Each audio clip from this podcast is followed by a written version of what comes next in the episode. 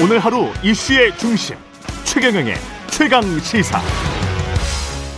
Though we gotta say goodbye for the summer, darling. 최경영의 최강 시사 정치가 흐르는 음악 다방 어서 오세요. 네, 추석 특집 최경영의 최강 시사 오늘 2부와 3부는 최강 시사 애청자분들은 다 아시는 코너입니다. 명절이면 어김없이 찾아오는 시간 정치가 흐르는 음악 다방 이번 추석에도 어김없이 찾아왔습니다. 예, 대선 이야기 이번 추석 아주 재밌게 하고들 계시죠. 뉴스 언박싱에 떠오르는 아이돌 김평, 예, 김미나 시사평론가 나와 계십니다. 안녕하십니까? 아이돌 아닙니다. 예. 아이돌 아니고 네. 예. 아이하고 돌을 이제 앞뒤를 바꾸면 아닙니다. 아. 네. 매서운 눈으로 정치, 경제, 사회 문화 전 분야를 맹렬히 쏘아보는 예 쏘아만 보고 있습니다. 김한의 눈에 한결의 김한 기자 나와 있습니다. 네, 안녕하세요. 김환입니다. 예. 본격적인 네. 이야기 시작하기에 앞서서 오늘 방송은 사전 녹음으로 진행된다는 점 말씀드리고요. 예, 저희도 추석은 좀 쉬고 싶었습니다. 아. 예. 양해 부탁드리고요. 중간중간 들려드릴 음악들 이름하여 선곡 배틀로 진행되고 있죠. 김미, 김민아, 김한 예, 두 연사께서 직접 선곡해온 음악들이 있습니다. 왜 이 음악을 선곡을 했는지 두 분의 보다 설득력 있는 설명 기대하면서 이야기 풀어가 보죠. 대권 역시 재미는 지금 윤석열, 홍준표, 유승민 이 재미는 역시 야당 쪽 여, 여당 야당 쪽에 있는 것 같습니다. 원래 뭐 선거라는 게그 정권 교체하는 맛에 하는 거기 때문에 이 수성하는 쪽이 어렵습니다. 어렵고 예. 수성하는 쪽은 이슈를 만들기도 어렵고 예. 뭐 차별화를 하면 또 여러 가지 또 뒷말들이 나오고 하는데 예. 어, 야당 입장에서는 선, 어, 선명하게 공격만 하면 되기 때문에 그렇죠. 예, 야당 입장 그 경선이 원래 더 재밌습니다. 예, 일단은 여덟 명 정도 지금 압축이 됐고 네. 득표율과 순위는 공개되지 않았지만 네. 윤석열, 홍준표가 박빙이다. 네. 이거는 뭐 전반적인 평가인 것 같습니다. 네, 뭐 오차범위 아니다, 아니다, 내가 이겼다. 서로 음. 이제 누가 이겼는지에 대한 주장이 엇갈리는데요. 두 가지를 시사한다고 보는데 하나는 홍준표의 돌풍이 거세다, 거세다 얘기는 했는데 실제 그게 이제 득표에서도 이번에는 이제 20대 80이었는데 음. 실제 이제 득표에서도 좀 확인이 됐다. 이게 이제 홍 후보 입장에서는 계속 골든 크로스를 내가 이룰 거다라고 얘기하고 있는 입장에서는 추세적으로 내가 음. 나의 말이 맞아가고 있다. 이거를 좀 입증하는 선거가 됐고 또 하나는 바깥에서 보는 사람들 입장에서는 이제 20, 30, 50 이런 식으로 늘어나거든요. 그 여론조사 비율이. 그렇죠. 예, 그러면 어 정말로 이게 어 홍준표 후보가 역전하는 게 아니야? 이런 생각을 할 수 있는 아니, 그러니까 20, 30, 50으로 늘어나는데 그러면 좀 불리하잖아요. 룰 자체는. 그러니까 지금 이제 홍준표 후보 입장에서는 예. 당심에서는 내가 좀 지더라도 음. 민심으로 가면 내가 이긴다 이 주장을 하고 있는데 음. 그러니까 그 결과가 맞아 떨어질지 안 맞아 떨어질지는 모르지만 어쨌든 홍 후보 입장에서는 설명을 할 수 있는 자기가 그렇죠. 여태까지 주장해온 바를 뭐 이런 이제 결과라고 지금 해석이 되고 있는 거죠. 그러니까 민심이 근데 당심을 끌어올지 당심이 딱 지키고 있으면서 민심과는 괴리가 될지 그렇게 되면 국민의힘 입장에서 만약에 계속 괴리되는 현상을 보인다면 나중에 본선에서 중도 확장을 할 때 조금 좀 괴로울 상황이 될 수가 있거든요. 그렇죠. 근데 이래도 저래도 뭐 괴롭습니다. 이번에 이제 네. 그 왜 1차 괴로워? 컷오프, 1차 컷오프 결과도 예. 사실 뭐 각자 서로 이겼다고 얘기한다라고들 하지만 잘 예. 얘기, 얘기를 들어보면은 결이 좀 달라요. 윤석열 전 총장 측은 내가 1등이다 이 얘기를 하는 거고 예. 홍준표 의원 쪽은 여론조사에서는 내가 1등이다 이 얘기를 하는 거기 때문에 예. 누가 1, 2인지는 사실 저는 충분히 추정 가능하다고 보는데 음. 그런데 이제 앞서 이제 얘기했듯이 이제 여론조사 비율이 이제 앞으로 갈수록 바뀔 거기 때문에 2차 컷오프 그다음에 본선 이렇게 바뀔 거기 때문에 예. 그러면 홍준표 후보가 지금까지 여당 지지층이 이 지지한 이 이른바 이제 구조적 역선택의 그 표를 사실 빌려와서 음. 자기가 좀 이 자산을 불리고 이 자산을 불린 걸 토대로 다시 재투자를 하는 그런 이 투자 skill을 발휘하는 바람에 일정 정도 실제로 수익이 지금 나고 있는 거거든요. 예. 이 당심에서. 예. 근데 이게 이제 끝까지 이어지려면 결국은 당이 당 지지층이 선호하는 코드하고 홍준표 의원이 주장하는 코드가 맞아야 됩니다. 근데 끝, 그렇지. 끝까지 맞을 수 있을 거냐? 이거는 끝까지 지켜봐야 돼요. 그러니까요. 근데 그 당이 선호하는 그 코드와 민심이 또 정확하게 맞아야 되는데 그게 또 맞을 거냐? 그건 또 근데 사실 홍준표 입장, 홍준표 말이죠. 후보 입장에서 이렇게 생각할 수 있는 게 그럼 음. 윤석열 후보는 그게 다 맞아갖고 지금 1등인 거냐? 그거 아니지 않냐? 예를 그렇지. 들면 윤석열 후보가 1위를 하는 이유는 저 사람밖에 없다. 일종의 이제 정권 교체 대안부재론 같은 거였는데 네. 지금 여러 가지 상황이 윤석열로는 어, 불안감이 너무 높다, 리스크가 너무 크다. 예. 이렇게 하면 저는 그래서 승부를 굉장히 빨리 건 거라고 보는데 네. 승부를 걸어서 예를 들어서 윤석열 후보의 리스크가 극대화돼서 경선 과정에서 음. 그 자체가 이제 당심에 영향을 줄 수 있다는 거죠. 이거 진짜로 좀 문제가 있는 거 아니야? 그러니까 이런 뭐 고발사 그러니까. 예, 고발사 네. 주옥이나 이런 부분에서 저는 빨리 승부를 걸고 있다고 봅니다. 그게 그래서 어떻게 돼도 괴롭다는 거예요. 네. 어. 윤석열 전 총장이 불안하다. 그죠? 지금 뭐 누구 고발 입장에서 괴롭다는 거예요? 국민의힘 지도부, 지지자들 입장에서. 국민의힘 지지자. 네, 예. 애초에 윤석열 전 총장이 가졌던 강점은 음. 국민의힘에 없는데 음. 국민의힘에 들어오지 않은 상태에서 바깥에 있었던 사람이기 때문에 바깥에 있는 사람이기 때문에 어떻게 보 어떻게든 확장력이 있을 것이고 그 확장력을 가지고 국민의힘하고 결합을 하면은 정권 교체 가능성이 높아진다 이거였거든요. 예. 근데 정치 참여 선언하자마자 보여준 거는 국민의힘이랑 거의 똑같다 그냥 색깔이 이걸 네. 계속 보여준 거고 그래서 이제 국민의힘이 입당을 한 거고 여기서 일차적으로 중도 확장력이 없어진 거고요.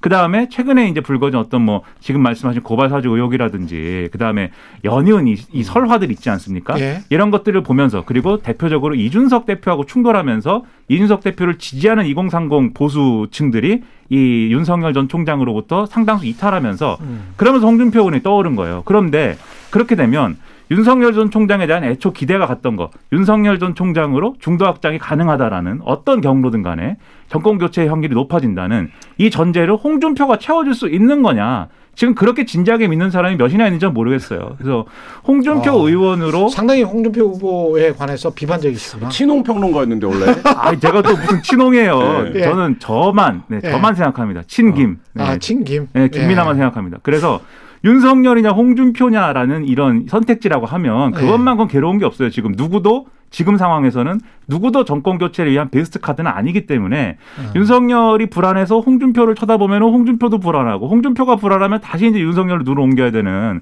그런 상황이 저기 제가 볼 때는 앞으로도 이어질 거라고 생각합니다. 근데 신문사들에서도 그런 칼럼이 최근에 실린 것 같은데 한 번 기울어지기 시작하면 그러니까 아까 지금 김한 기자가 이야기한 것처럼 뭔가 좀 불안하다 리스크가 너무 많다 본선에서 과연 가능할까 게다가 중도 확장이라는 측면에서도 좀 그러네 라고 생각했을 때 한 번 기울어지기 시작하고 야 이쪽으로 몰아주는 게 훨씬 낫겠다 라고 했을 때는 확 쏠림 현상이 일어나면서 순식간에 역전이 될 수가 있다. 이런 또 관측도 있거든요. 그래서. 뭐 편하게 얘기하는 분들은 노름이랑 선거는 파도라고 얘기를 하는데요. 파도. 흐름을 타기 예. 중요합니다. 근데 음. 지금 홍 후보는 어쨌든 흐름이 나에게 왔다라고 이제 매일 그거를 자기 본인 페이스북을 통해서 계속 얘기를 하고 있는 상황이기 때문에 음. 사실 이제 그 부분에서 윤석열 후보가 아니 아닌데 내가 이걸 멈춰 세울 수 있는데라는 카드를 자기 콘텐츠로 보여줄 수 있어야 돼요. 그래야 이제 말하자면 그렇지. 정지를 어. 시킬 수 있는 건데 지금 이제 김민하 평론가 얘기한 것처럼 윤 후보가 이제 계속 바- 바- 발언을 할 때마다 어떤 실언을 한다든지 네. 뭐 이런 상황들이 지속되는 상황 그리고 외부적으로도 지금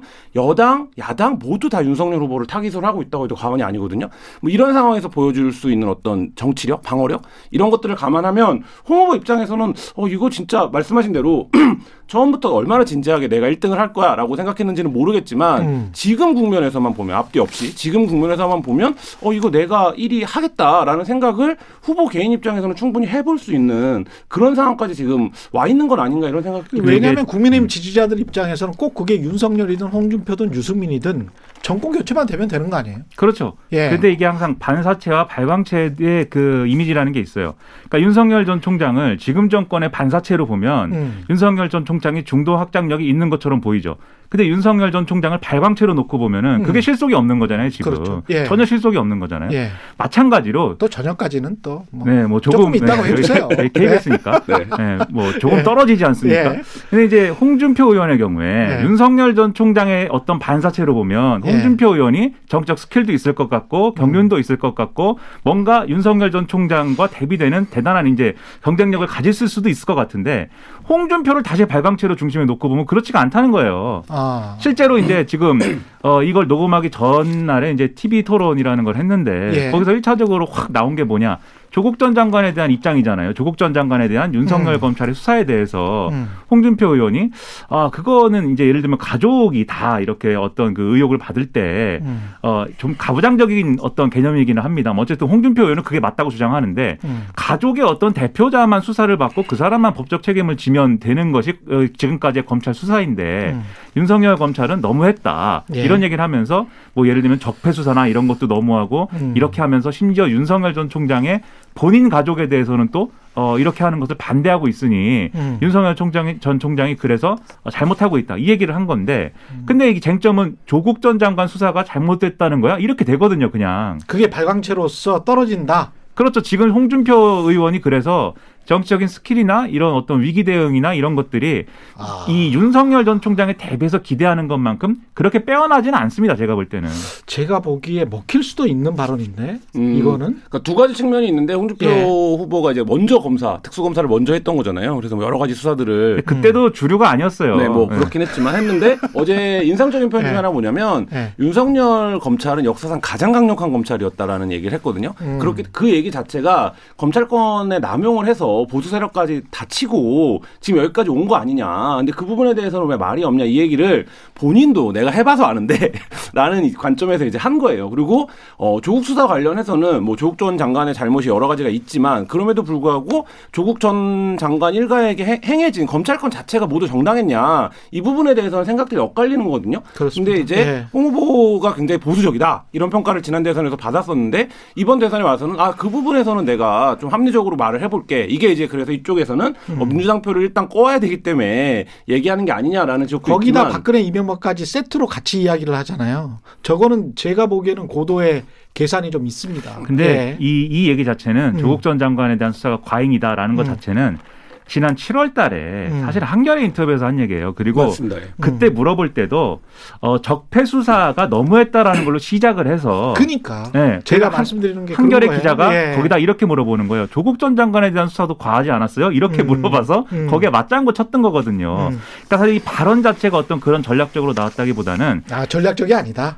근데 이제 자기 입장을 설명한 건데 그게 예. 결과적으로는 그런 전략으로 갈 수 있겠죠. 다만 네. 그럴 경우에 뭐가 문제가 되냐? 아까 말씀드린 대로 이준석 대표를 지지했는데 이준석 대표랑 윤석열 전 총장이 싸워가지고 윤석열 전 총장이 실망한 이 2030 보수층들이 있어요. 예. 이 사람들이 지금 이제 이른바 무야홍, 무대홍이 외치는 예. 이 사람들, 이 젊은 층의 중심이거든요. 예. 이게 계속 지지가 유지될 수 있을 거냐가 사실 이 조국 전 장관 수사를 어떻게 평가하느냐에도 일부 영향을 받게 됩니다. 서 노래 한 곡 듣고 가야 되는데 네. 예 어떤 노래들 가져오셨습니까? 김한 기자부터 김민아 평론가부터 예 네, 저는 가수 김건모의 잘못된 만남인데. 잘못된 만남 그래서 애초에 예. 잘못된 만남이다. 홍준표 국민의힘과 호- 윤석열은 잘못된 만남이다. 저는 그것도- 이 선곡이 너무 일찍 나왔다고 생각합니다. 예. 제가 왜이 선곡이 일찍 나왔는지 이따 말씀드리겠습니다. 예. 이것도 잘 그것도 잘못됐고 예. 윤석열과 홍준표의 만남도 잘못됐고 이렇게 만나면 안 돼요. 윤석열과 유승민이 경쟁하든가 아. 이렇게 해야 그게 각이 나오지. 예. 윤석열과 홍준표의 만남 이것도 잘못됐고 예. 홍준표와 2030의 만남 이것도 대단히 잘못된 것 같습니다. 기대하는 바를 서로 채워줄 수가 없는데. 아, 예. 김한 기자. 예. 네, 저는 미스터 2의 텅 빈 객석을 골라왔는데요. 그래도 뭐 유튜브 동접자 10만 명인가 뭐 100만 명인가 그랬다 네, 근데. 어쨌든 예. 이 미스터 두 명 중에 한 명 텅 빈 객석을 바라볼 수밖에 없는 아, 한 처지가 명은. 이제 될 수밖에 없는데요. 그래서 저는 어쨌든 어, 이 노래 골라왔습니다. 예. 제작진의 선택을 노래 들으시면서 하겠습니다. 네, 텅빈 객석 미스터 2 김한 기자가 아, 일단 역시, 1승했습니다. 예, 합리적이고 바람직한 선택이라고 봅니다. 예. 예. 나는 이 특집에서 항상 역할이 뭔지 모르겠어요. 나 어, 지는 예. 역할인가? 항상 지른 역할일 수도 있고 네. 너무 그러니까 세게 가져가는 거야. 질려고 나오는 사람 그- 사람이니까 그, 그, KBS에서 무조건 잡을 때 만남에 뭐 이런 식으로 하면은 힘들지. 그런 우리. 사람도 있어요. 여유가 여유가 있어야 돼요. 텅빈 객석 좋지 않습니까? 네. 아니, 방금 전에 저 네. 8인 토론회 이야기를 네. 했잖아요. 근데 이제 한참 떴다가 뭐 띄운 건지는 모르겠습니다만 최재형 후보랄지 그 다음에 원희룡 후보, 우리도 많이 나왔거든요. 최근에 최강 시사에도. 막 그 힘들더라고요. 지지율을 보니까. 이분들은 어떻게 이렇게 된 거예요? 막 이제 잊혀져 버리는 거야?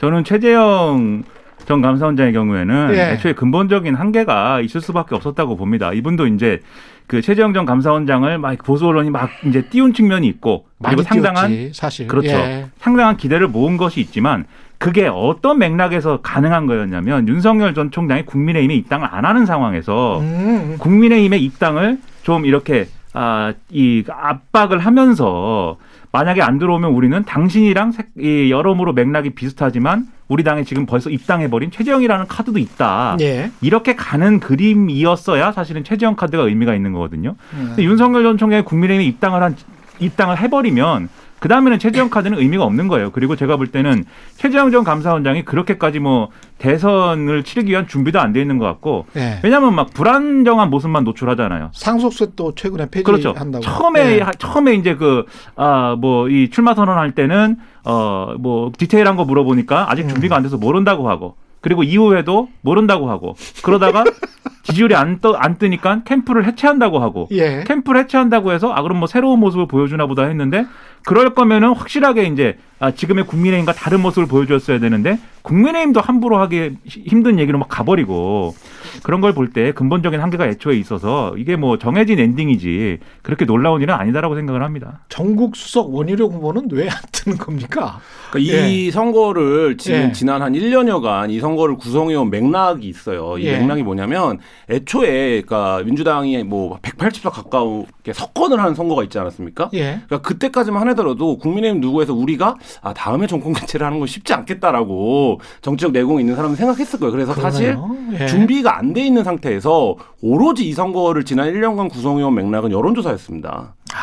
그러니까 여론조사, 아, 지지율이었다. 예, 여론조사 외에는 다른 무슨 선택지나 가치가 없는 선거였어요. 그래서 무슨 개파가 이합집산을 한다든지 아니면 누구를 적극적으로 뭐 붐업을 시켜서 민다든지 이게 아니라 있는 재료 중에 여론조사 제일 높은 사람 나가서 우리가 어쨌든 정권 교체를 걸고 제일 어, 타이트하게 붙어본다. 이거 말고는 별로 정치적인 회로 다른 회로가 없는 구조였기 때문에 예. 여기서 예를 들면 3% 4% 2% 나오는 후보들이 음. 자기의 경쟁력을 갖고 뭐 돌풍을 일으킨다 이게 애초부터 좀 불가능한 구조 속에서 시간을 보내왔고 그거는 사실 지금 민주당 경선도 마찬가지거든요. 민주당 그렇죠. 경선도 다른 뭐 예를 들면 민주정부 사기 어떤 비전을 갖고 지금 다투고 있는 게 아니라 네. 저쪽 후보도 세니까 우리 무조건 본선 경쟁력 있는 사람 나가야 돼. 음. 이 논리가 지금 지배하고 있는 거거든요. 그러니까 역대 대선에서 저는 어떻게 보면 가장 좀 퇴행적인, 그러니까 87년 이후 선거 중에 가장 퇴행적인 누구도 자기 비전을 갖고 있지 않고 오로지 아 저 상대보다 내가 지지율에서 경쟁력이 있어 이걸로 지금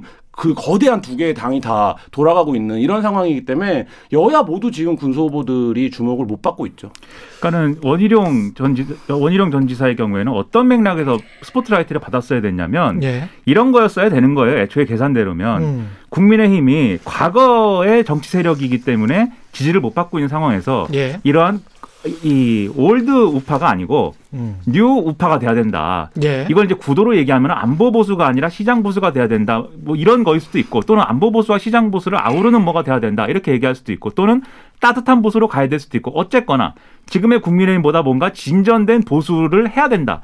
라는 두 가지가 이 결합하는 어떤 선거여야 된다라는 틀이 있으면 음. 새로운 보수가 뭔가 돼야 된다라는 대표성을 가지고 그게 유승민이든 원희룡이든 과거에 이제 이런 색깔을 가졌던 사람들이 네. 주요 플레이어로 떠오를 수가 있는 건데 지금 윤석열 전 총장이 등장하고 국민의힘이 입당하고 홍준표가 대안으로 뜨고 이러면서 이 구도가 완전히 없어진 거예요. 그냥 없어졌고 지금 네. 말씀하신 것처럼 누가 나가야 뭐 여론조사 높게 나오냐 이거 하나만 가지고 다투고 있는 것이기 때문에 지금 말씀하신 대로 원희룡, 유승민 이런 사람들이 충분히 지금 경쟁력을 발휘할 수가 없는 구도가 된그 거죠. 토론에서 그래도 유의미한 정책 토론이나 이런 게 조금이나도 없었습니까? 그거를 하려면 예. 어, 앞서 있는 윤석열 후보가 그거를 받아줄 수 있는 최소한의 이제 말하자면 스파링 파트너로 뛸 수 있는 예. 어, 레벨이 돼야 되는데 음. 지금 우리가 윤석열 후보가 대선 출마한 지 선언, 선언을 한지꽤 예. 오랜 시간 두 달 가까운 시간이 흘렀는데 여전히 윤석열 후보의 정책이 뭐고 비전이 뭔지를 몰라요. 그러니까 그거를 캠프에서는 나름 우리 설명하고 있어라고 하겠지만 지금 윤석열 후보는 그걸로 구성된 후보가 아니거든요. 말을 주워 담고 있죠. 사실 네. 설명하고 그렇기 때문에 무슨 말을 하면 말을 유승민- 계속 주워 담아. 네, 유승민 예. 후보나 원희룡 후보가 아무리 정책적인 담론에 대한 어떤 전개를 펼쳐 나가려고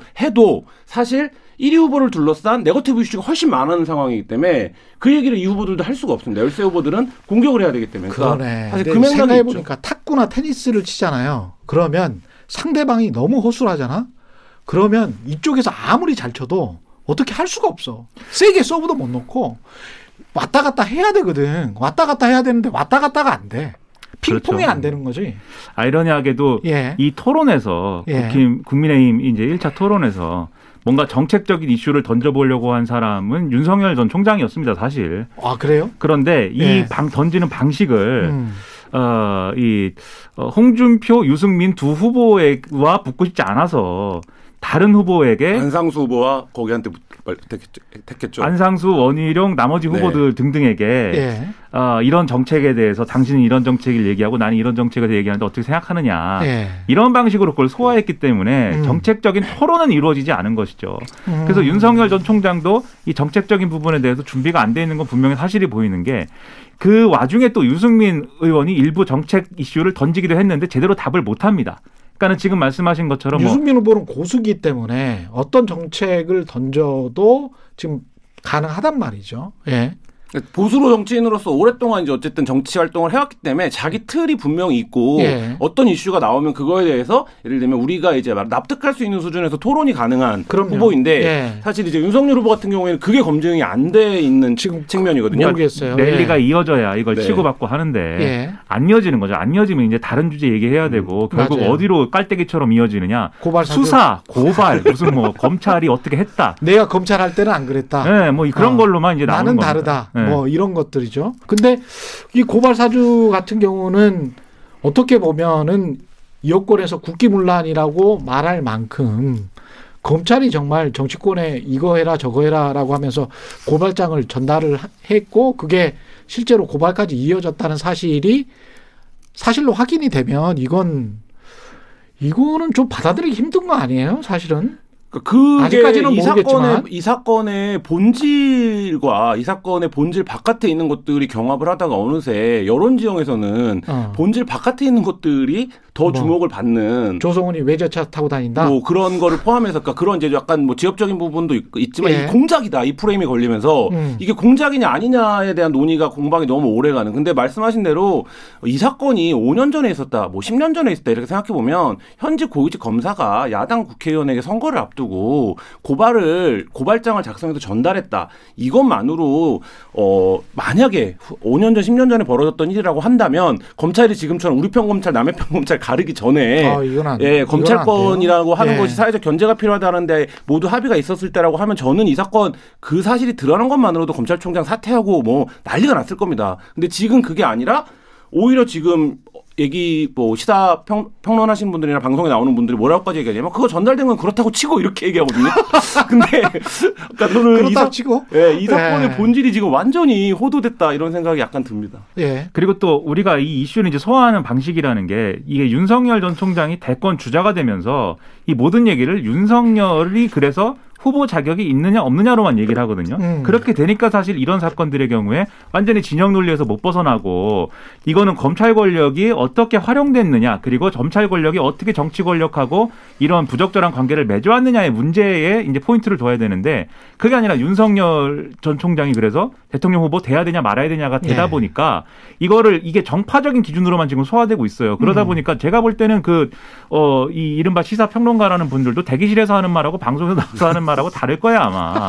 그런 상황이 돼버린 영향이기 때문에 상당히 애석한데 근데 이게 놀라운 것은 윤석열 전 총장이 정치 공작론을 펼치면서 음. 박지원 게이트 뭐 이렇게 가버렸지 않습니까? 예. 근데 놀랍게도 이게 또 지지층에서는 소화가 되어 또 이 얘기가. 국민의힘 지지층에서는 그렇죠. 예. 그래서 이 박지원 공작설이 되면서 이게 어떤 자기가 정권의 어떤 탄압을 또 연장해서 받는 것처럼 이렇게 이미지 메이킹을 해서 이 위기를 벗어나려고 하면서 동시에 음. 이 박지원 공작설에 홍준표가 호응하고 있다. 이 틀을 가지고 오면서 또 추격자인 홍준표 의원을 또 밀어내는 이런 지금 기동을 하고 있는 거거든요. 그것과 그것은 다른데 말이죠. 예. 그렇죠. 전혀 네. 다른 문제임에도 불구하고 음. 이것을 이렇게 한 것은 이거 그래서 정치 공학적으로 보면은 상당히 이것도 이유 있는 행동이긴 합니다. 다만 우리 사회의 문제를 해결하는 데는 도움이 하나도 안 되겠죠. 아, 정치 공학 너무 그러니까 이게. 지난 4년을 끌고 온 검찰 개혁의 그늘 같은 건데요. 예. 그러니까 이게 이제 검찰 개혁을 그토록 강조하면서 검찰의 권력을 여러 가지로 분산시켰는데 했는데, 했는데 음. 결과적으로 놓고 보니 어, 우리 정치권이 변종 정치 검찰의 돌파 감염이 되어버린 거예요. 그래서 이 부분에 대한 진단이 필요한 거예요. 지금 우리가 검찰. 개혁을 예. 예, 엄청나게 얘기해 왔는데 사실 검찰이 돌파 감염을 일으켜버린 건데 음. 그 상황에 대해서는 지금 얘기가 없고 음. 이게 이제 윤석열 총장이 본인이 입증하지 못하는 공장론을 걸면서 예. 대단히 이 사건을 정치화시켰다 음. 이렇게 봐야 될 것 같습니다. 예. 무슨 곡을 선곡하셨어요? 제가 이번에 관련해서? 선곡한 노래가 고발사주 하면 이 노래죠. 김건모의 잘못된 만남입니다. 아, 네. 고발사주. 김건모의 잘못, 검사와 정치인, 잘못된 만남이네. 네. 이것도 될 것 같은데? 네. 국정원장과 예. 제보자의 만남도 잘못된 아까 만남. 물이었어. 네, 뭐지? 아, 김민, 뭐 김민아 평론가는 뭘 가져왔어요? 이미 뭐 이렇게 얘기하는데 제가 뭘 갖고 왔든지 그게 뭐 중요합니까 그게? 아니에요, 네. 아니에요, 아니에요. 중요하지. 아, 네. 정책으로 이야기를 해야지, 우리가. 네. 네, 오늘은 팝송, 네, 예. The Neighbourhood의 Stargazing입니다. 네. Stargazing? 네, 별을 보는 사람, 네, 별을 네. 잡아야 되는 사람이 지금 별을 보는 사람이 돼버렸다. 아, 어렵네요. 무슨 이야기야? 어렵네요. 어렵네요. 네, 이거는? 한 예. 방에 안 옵니다. 이미 지금 전의를 잃었어요, 제가. 예, 네. 제작진의 선택 들으시면서 잘못된 정치- 만남 나오겠지 뭐. 정치가 흐르는 있습니까? 음악다방 3부에 계속 이어가겠습니다.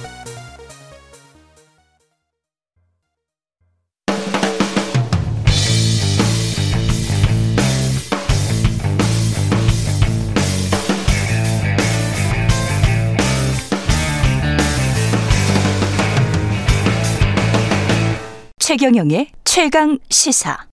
네, 추석 특집 최경영의 최강 시사 3부 시작했습니다. 2대 0입니다. 아. 잘못된 만남 네. 듣고 왔습니다.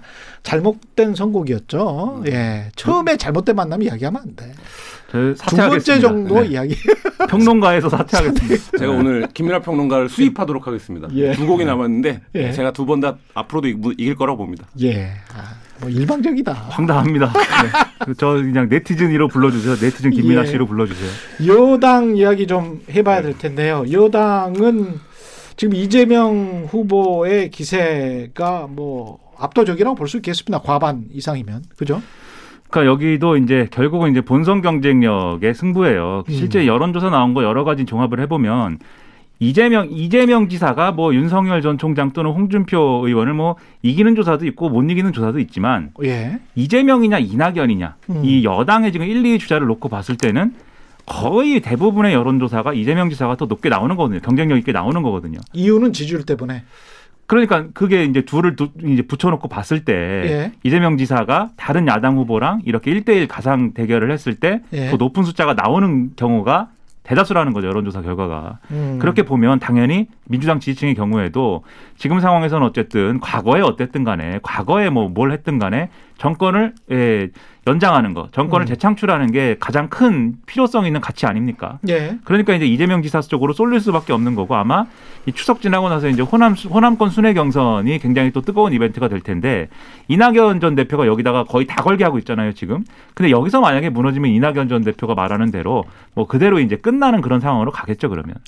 호남권에서 쉽지는 않을 것 같은데 추미애 후보도 뭐 상당히 눈에 띄고요. 네, 뭐 예. 그러니까 국민 투표에서 굉장히 좀 선전을 기록하면서 음. 뭐 3위까지 치고 올라왔고 결국 추미애 후보한테 순위를 뺏긴 정세균 전 총리가 사퇴하는 일이 벌어졌는데 근데 이 부분도 아까 이제 김민하 평론가 얘기한 것처럼 이재명 효과가 있다고 봅니다. 예를 들면 이재명과 추미애 후보가 뭔가 연대하고 있는 거 아니냐 콘텐츠적으로 뭐 이런 평가가 경선 초반에 계속 있었거든요. 그렇죠. 실제 예. 그런 발언들이 있었고 그 부분에서 이재명 후보가 안정적인 1위를 하니까 결선 투표 없이 끝날 수도 있겠네 이렇게 하니까 사실 이제 그 지지가 좀 많이 옮겨간 그러니까 좀 음. 여유가 있는 거죠 쉽게 얘기하면 그런 측면들이 있고 그리고 어쨌든 민주당 강성 지지층 사이에서는 어, 추미애로 대변되는 어떤 이제 이 1년에 그 검찰과 맞서왔던 흐름 예. 이거에 대한 또 강한 지지가 있는 층들이 있는 거거든요 근데 이제 그 부분들을 지금 다른 후보들은 약간 중도 확장성을 발휘하기 때문에 조금 이- 언급을 덜 합니다. 그러니까 네. 왜냐하면 그건 어차피 우리 집토끼라고 보기 때문에. 근데 추미애 후보는 그 집토끼를 지금 적극적으로 음. 포섭하는 전략을 하고 있기 때문에 사실 그런 부분들에서 효과가 맞아 떨어졌고 그 유탄을 제일 이제 맞은 건 뭐 역시 사퇴한 정세균 후보라고 봐야겠죠. 경선의 양상이 역시 그 비슷하네요. 국민의힘도 그렇고 민주당도 그렇고 처음에 경선할 때는 당내에서는 집토끼에 굉장히 좀 집착을 하는 그런 경향이 있군요. 아무래도 그런 뭐 얘기가 있어요. 예. 예, 경선은 집토끼, 음. 본선은 산토끼다 뭐 이런 예. 얘기도 있는데 근데 집토끼로 그렇게 계속 이야기했다가 나중에 산토끼 이야기하면 좀 쑥스럽지 않을까? 그렇기 때문에 문제가 되는 거죠. 그래서 이게 산토끼, 집토끼가 예. 명확히 분리돼 있어 갖고 산토끼한테 하는 얘기는 산토끼만 듣고 집토끼한테 하는 얘기는 집토끼만 듣고 뭐 그런 게 아니기 때문에 예. 완전히 이제 뒤섞여 버리는 그런 상황이어서 경선이 더 복잡해지는 건데 예. 지금 얘기도 사실 이제 추미애 전 장관이 그런 전략이다. 그리고 그런 지금 얘기다라고 말씀하셨지만 추미애 전 장관 입장에서는 검찰 개혁을 얘기를 안 하면 지금 대선 후보로 나올 정당성이나 뭐 이거 명분이 없어요. 그러면 그 얘기 하러 나온 거라고 얘기하지 않으면 그러네. 그래서 반드시 그 얘기를 해야 되는데 음. 이게 두 가지가 있습니다. 구조적으로 그래서 지금 추미애 전 장관이 거- 결국은 이제 3등의 입장인 거잖아요. 뭐 이전까지는 3등을 할 수도 있고 4등을 할 수도 있다고 봤지만 어쨌든 3등으로 3등으로 되는 과정에서 결국은 1등 후보보다는 2등 후보 공략에 집중을 해 왔어요. 근데 이게 마찬가지로 국민의힘 경선에도 지금 비슷하게 갈 겁니다. 1등 후보 윤석열 전 총장만 공략하는 게 아니라 2등 후보인 홍준표 의원을 공략해가지고 일단 2등부터 대고 보자. 이, 이게 있어요. 가령 이 홍준표 의원의 그 조국 전 장관 수사 아까 얘기한 이, 일- 이 전에서 얘기한 그 얘기를 누가 꺼냈냐 하태경 의원이 꺼냈거든요. 음. 그 하태경 의원이 계속 이 얘기를 하거든요.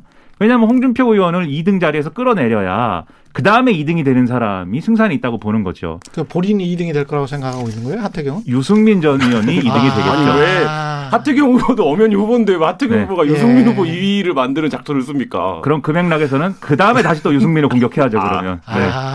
근데 그런 시간이 별로 남지 않았는데 그러면 네, 그거 뭐 얼마나 얼마나 내내 할 수도 없는 것이고. 그렇죠. 그 네. 전략이 얼마나 계속 돌아갈지는 뭐 지켜볼 문제고 예. 마찬가지로 추미애 전 장관도 이낙연 전 대표가 2등이기 때문에 대립각을 세운 부분이 분명히 있었어요 지금까지. 근데 이게 그렇군요. 하나가 있고 예. 두 번째는 검찰개혁 얘기를 해야 되잖아요. 그렇죠. 추미애 전. 장관이. 그렇죠. 예. 근데 검찰개혁 얘기를 할 때 반드시 또 부딪히는 지점이 이낙연 전 대표가 대표할 때 음. 검찰 개혁 특히 이제 윤석열 전 총장 문제에 대해서 어떤 태도였느냐 이 문제에서 결국은 그때 당시에 얘기를 꺼내면 부딪힐 수밖에 없는 거잖아요. 그러네요. 그게 최근에 나온 그 문제예요. 이낙연 전 대표가 손준성.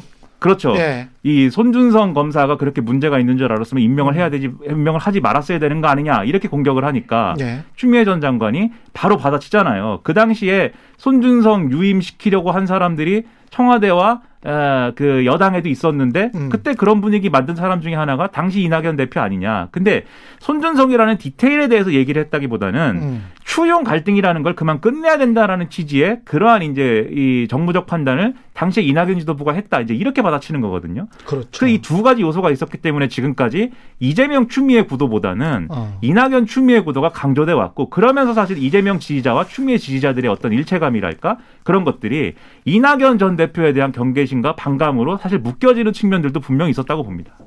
이렇게 되면은 추미애 후보가 호남 경선에서도 좀 유리하게 되는 겁니까? 어떻게 보세요? 근데 큰 틀에서 놓고 보면 지금 예. 관심은 어쨌든 이재명 후보가 호남 경선이 끝나고 결선 투표 없이 가는 득표율을 확보할 거냐 예. 이 싸움인 거고요. 그다음에 정세균 후보가 사퇴를 하지 않았더라면 3위를 누가 차지할 거냐 이 부분에 대한 좀 얘기들이 화제가 있었을 텐데 사실 음. 이제 그 부분은 어쨌든 지금 현재 지지율 상으로는 조금 정리가 된 분위기이기 때문에 예. 그러니까 호남이 끝나고 나서 아 이게 사실상 경선이 끝났다 예. 이런 평가가 나오 느냐 아니면 어 이거 서울까지 가봐야 알겠는데 이거냐 근데 그거는 결국엔 이낙연 후보의 득표율에 달려 있거든요 추미애 후보의 득표율에 달려 있는 게 아니라 만약에 이재명 후보가 된다면 지금 같은 추세대로 그러면 추미애 후보가 선대 본부장이 되는 겁니까?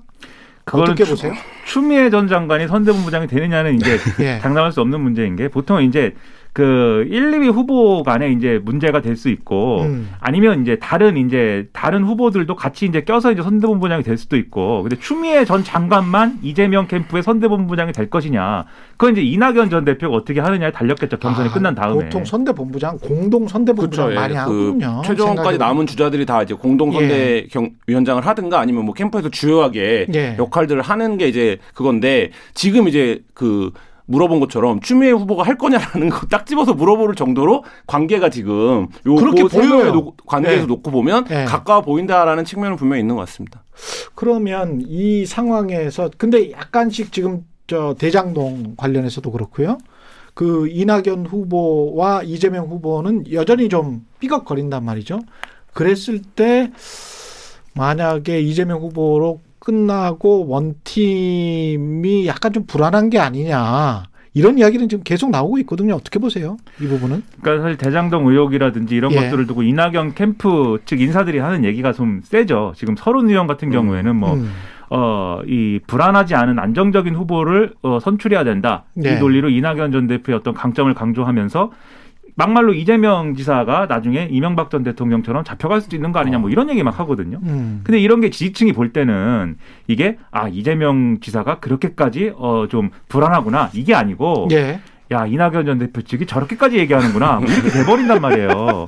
그러니까 왜 자꾸 이제 그런 식의 어떤 그 아 이게 그런 식의 이제 먹히지 않는 전략을 계속 구사하는지는 의문인데 예. 그렇게 되면 사실 후보들끼리는 이 본선 이후에 뭐 어떻게든지 간에 그 관계를 정리하고 원팀을 만들고 뭐 이런 분위기를 연출할 수가 있겠지만 음. 문제는 이제 지지자들이 이런 관계들이 회복할 것이냐, 회복될 것이냐, 이건 사실 장담할 수 없게 되거든요. 그래서 음. 최소한 그것은 이제 가능한 수준까지 이제 하는 게 중요한데, 모르겠습니다. 지금은 뭐 거의 호남 경선에 사활을 걸고 있어서, 예. 호남권 경선 전에는 뭐든지 하겠다는 분위기여서, 근데 어떻게 될지 모르겠어요. 오원직 사태까지 했으니 까 이낙연 그렇죠. 캠프 쪽에서는 쓸 수 있는 모든 카드 할 수 있는 모든 말을 해야 되는 상황인 건 맞는데 음. 지금 이제 서른 의원이 자꾸 설화를 일으키고 있는 거 아닙니까 이낙연 캠프 쪽에서 대표적으로. 그렇죠. 예, 근데 네. 서른 의원이 또 지난 경기도지사 선거 때는 이- 그 이재명 후보를 도왔었거든요. 아, 그래요? 예, 네. 그런 관계들이 있기 때문에 저는 호남 경선이 끝나고 어느 정도 성적표가 정리가 되면 음. 어, 정리를 할 거라고 봅니다. 그러니까 정리가 되긴 할 텐데 사실 그 과정에서 지금 얘기하신 것처럼 처음에 우려했던 건 이런 거였어요. 후보들의 갈등이 아니라 이른바 이제 지지층 간의 충돌인데 오히려 3위 후보 추미애가 그걸 굉장히 많이 흡수한 측면이 있거든요. 지금 그래서 아. 이재명 후보의 극렬 지지 이른바 친문을 많이 흡수했다. 그렇죠. 근데 여기가 지금 이재명과 가까워 보이면서 이 지지층들 사이에서의 뭔가 그 극렬한 대립 이런 것들은 네. 언론이 막 호시탐탐 노려보고 있는 거에 비해서는 안 나오고 있거든요. 아, 그러니까 그쪽에서 많이 버퍼링 존을 만들어 버리는 그렇죠. 저는 이제 그런 측면이 오히려 있기 때문에 어 이제 서울로 올라가는 경선이 되면 좀 정리될 가능성도 있다. 뭐 이렇게 생각은 됩니다. 그래서 후보들끼리 어떤 장면을 지지자들에게 보여주는가가 그래서 중요해요. 경선 끝나고 나서 어느 네. 정도 승패가 갈리고 나서. 그래서 이낙연 전 대표가 지금 말씀하신 것처럼 의원직도 걸었고 돌아갈 데가 없고 그다음에 이런 정도의 문제 제기도 했고 하지만 이 경선에서 일어났던 일들을 정리를 해주는 게 필요하고 그게 이제 남은 역할이라고 만약에 이 경선이 끝나면 음. 아, 경선이 이재명 지사 우위로 만약에 종결되는 방향으로 간다면 그 역할을 하는 게 굉장히 중요한 과제라고 봅니다. 중요한 것 같습니다. 제가 이낙연 후보나 이재명 후보나 그 캠프 인사들 뭐 이렇게 만나서 인터뷰를 해보면 어떤 느낌을 갖냐면 서로 간에 억울해 하- 하고 음. 있는 것 같아. 뭔가가 억울하고 뭔가 지형이 우리한테 안 좋고 뭔가 언론이 우리한테 적대적이고 댓글들은 왜 이렇게 엉망진창이지 뭐 이런 이런 어떤 뭐랄까요 하소연 억울함 뭐 이런 거를 가지고 있는 것 같아요. 그건 우리 다 가지고 있어요. 예, 한겨레 그런- 기자도 갖고 있고 아, 시사 평론가도 갖고 있고 네, 저는 뭐 안정적입니다. 아니, 최경영 네. 기자도 갖고 있어요. 아니 제가. 종교를 믿으십시오. 그러니까. 종교를요? 예, 마음이 평안해집니다. 네. 저는 저밖에 안 믿습니다. 그 부분에서 뭐 그 부분이 이제 사회 비평적 측면에서 놓고 보면 이른바 이제 민주당에서 권력을 잡은 인사들이 음. 권력을 잡고 있음에도 불구하고 여전히 우리가 소수자고 여전히 우리가 뭔가의 어떤 기득권 카르텔에 의해서 핍박을 받고 있고 음. 이런 이제 태도로 접근을 해서 예. 결국엔 결정적인 문제들을 어그러뜨리는 게 있는 게 아니냐 예. 이런 이제 비판들을 받고 있거든요. 그러니까 저는 지금 어쨌든 집권 여당이고 여- 음. 사상 유례 없는 지지율을 받고 있는 대통령이 있는 당의 그렇죠. 예, 후보라는 점에서 지금 뭐 보선론 때문에 우리가 선거를 못 한다. 조금 여유로워질 예, 뭐 필요가 그럴 있다. 필요는 없지 않은가 뭐 이런 생각도 듭니다. 제가 김호기 교수가 한 말 중에 상대방을 민주주의자라고 인정한다면 제발 상대방을 악마화하지 마라. 이거는 국민의힘 지지자들이나 또 민주당 지지자들이나 정말 좀 되새겨 봤으면 좋겠어요. 근데 서로 예. 민주주의가 아니라고 주장하니까 거기서부터 문제예요. 그러니까 지금 국민의힘 지지자들은 예. 지금이 뭐 독재고 사회주의라고 얘기를 하고 예. 또 민주당 지지자들은 예. 국민의힘 과거에 했던 이제 예를 들면은 뭐 이명박 박근혜 정권 보수 정권 때 예. 그때가 그 민주주의가 아니었다라고 얘기를 하니까 음. 그리고 심지어 지금 어, 대선 주자로 나온 윤석열 전 총장이 검찰총장 하다가 바로 후보 나오는 건 민주주의가 또 아니라고 하니까 사랑이 찾을 그 공간이 없어요. 그냥 비판의 요소들은 다 있는데 너무 극단적으로 말할 필요는 없다는 거죠. 사랑의 최경영의 말을 좀 들으세요. 예. 너무 극단적으로 말할 필요는 없습니다. 현실은 그 정도로 극단적이지는 않고 한국은 그나마 그래도 잘 살고 있는 거예요. 이 정도면 예. 여기서 노래 한 곡 듣고 가야 되겠는데 지금 이야기하고 있는 주제 내용들과 관련해서 또 뭔가를 골라 오셨겠죠? 김민하 평론가. 전의를 상실했어요. 예. 예. 어, 박문치의 예, 박문치 우리 수원 출신의 박문치의 예.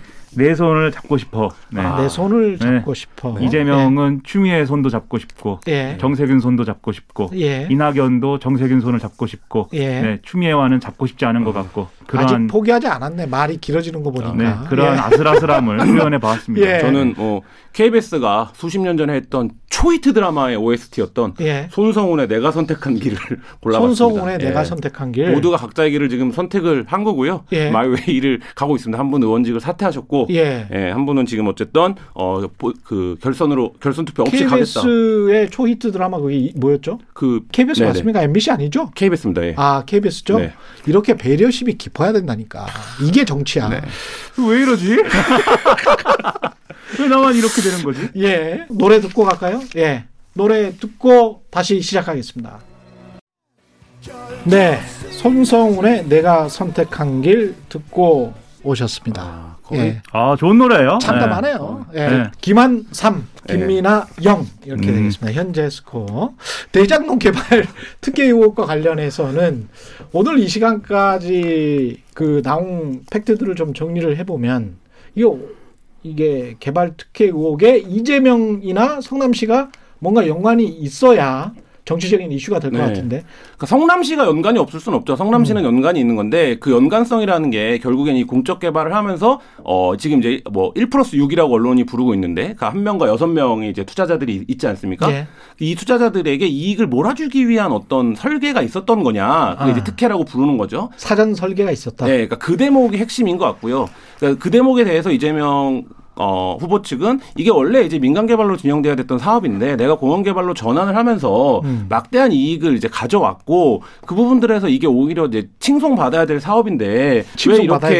어, 정치적으로 공격당하는지 모르겠다라는 설명인데 그러니까 양쪽의 주장이 모두 어떤 맥락에서 하고 있는 얘기인지는 알고 있겠 알 수, 그러니까 알겠는데 음. 결국 이게 돈의 문제이기 때문에 이 돈의 흐름, 그러니까 최종적으로 돈이 어떻게 됐느냐 음. 이거에 따라서 이제 문제가 갈릴 것으로 보입니다. 예. 그 돈의 흐름이 개발 이익을 나눠 먹으면서 그게 무슨 뭐 정치 캠프로 들어갔달지 이재명 쪽으로 들어갔달지 그러면은 문제가 되겠죠. 예. 그렇죠. 무슨 비자금이 막 형성이 됐다든지 예. 또는 일종의 아 그걸 가지고 어떤 종류의 보온을 했다든지 예. 뭐 이런 것들인데 근데 이걸 이제 이재명 지사하고 연결을 하기 위해서 지금 음. 상황에서 여러 가지 얘기들을 막 하는데요. 예를 들면 이제 뭐 이재명 지사의 뭐 아들이 뭐이 회사의 어떤 자회사라고 불리는 뭐 거기에 근무를. 했다든지 예. 그렇죠. 근데 그건 사실 확인 사실 확인해 보니까 음. 아닌 걸로 됐고 그냥 막 쓴 거고 조선일보가. 그렇죠. 예. 그리고 예를 들면 이재명 지사에게 유리한 판결을 했던 또는 이재명 지사를 변호했던 그런 음. 법조인들이 뭐 여기에 고문으로 뭐 갔다든지. 갔다. 네.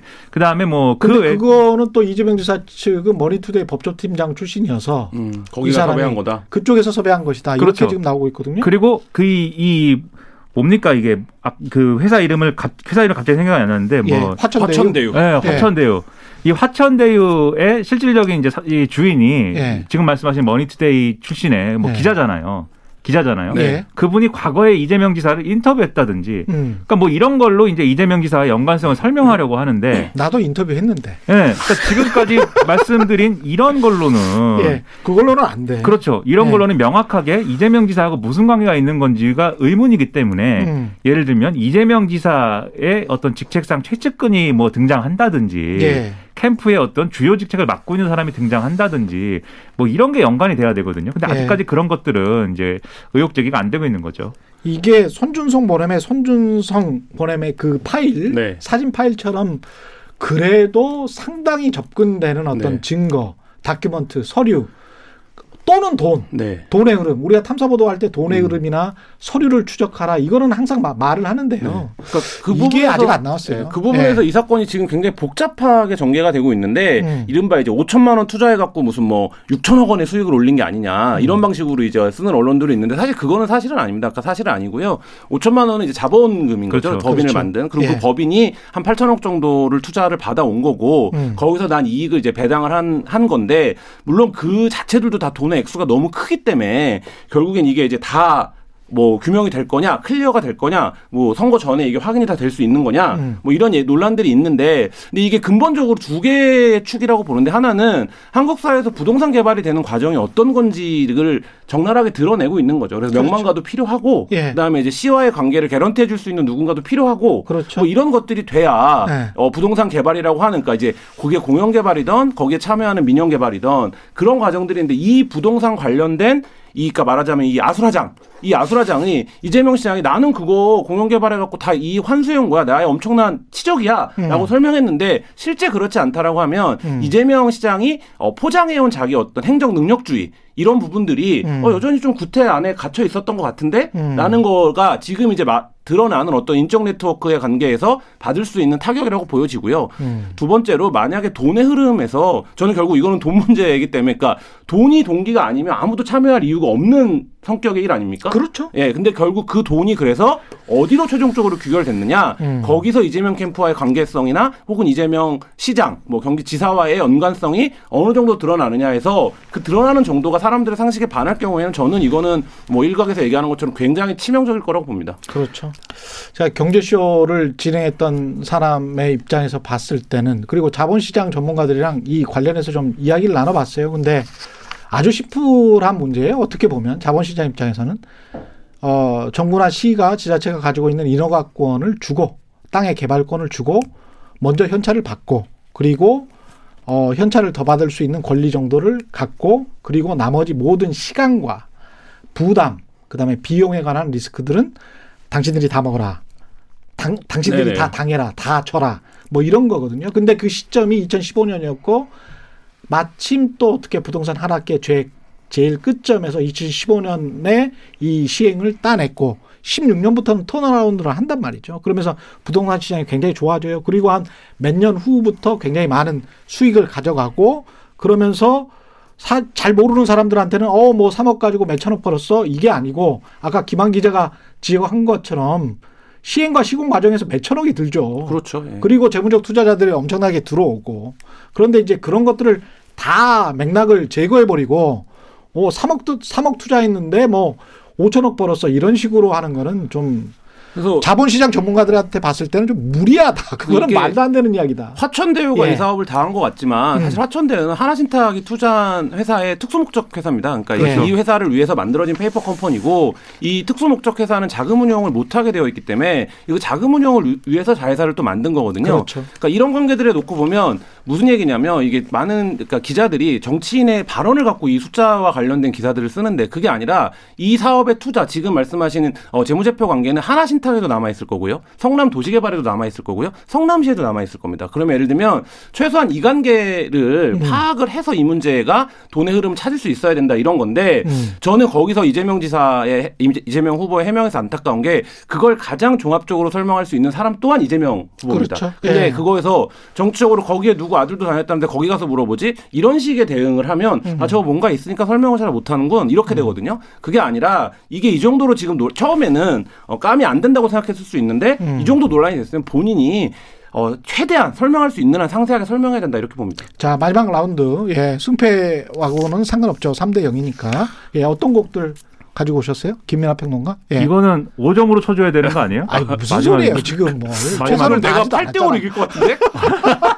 뭐예요? 상실했습니다. 예. 우효의 테니스입니다. 네. 우효의 테니스? 끝에 예. 가면은 코트를 바꿉니다. 그러니까 한 세트 끝나면 코트를 바꾸잖아요. 예. 약간 뭐 정치가 그런 것 같을 때가 있어요. 그냥 코트만 바꾸고 끝나는 정치. 예. 그런 정치가 아니었으면 좋겠다. 이 얘기를 하려고 탁구도 올라왔습니다. 코트를 바꿔요. 예, 김함.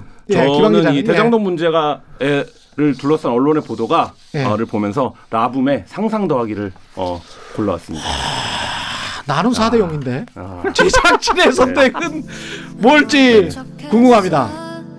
예, 지금 흐르는 곡은 테니스입니다. 예, 김민아 평론가가 다음에 안 나온다 그래서 저희가 아, 좋은 어쩔 수. 없이 5점짜리입니다. 예, 어쩔 수 없이 3대 1로 5대 3으로 예, 제가 승리했습니다. 예, 네. 끝낼 수밖에 없습니다. 추석 특집 최경영의 최강 시사 정치가 흐르는 음악 다방이었습 니다. 감사합니다. 감사합니다. 예, 추석 연휴 편안하게 좀 보내시고요. 저는 내일 아침에 다시 찾아뵙겠습니다. 고맙습니다.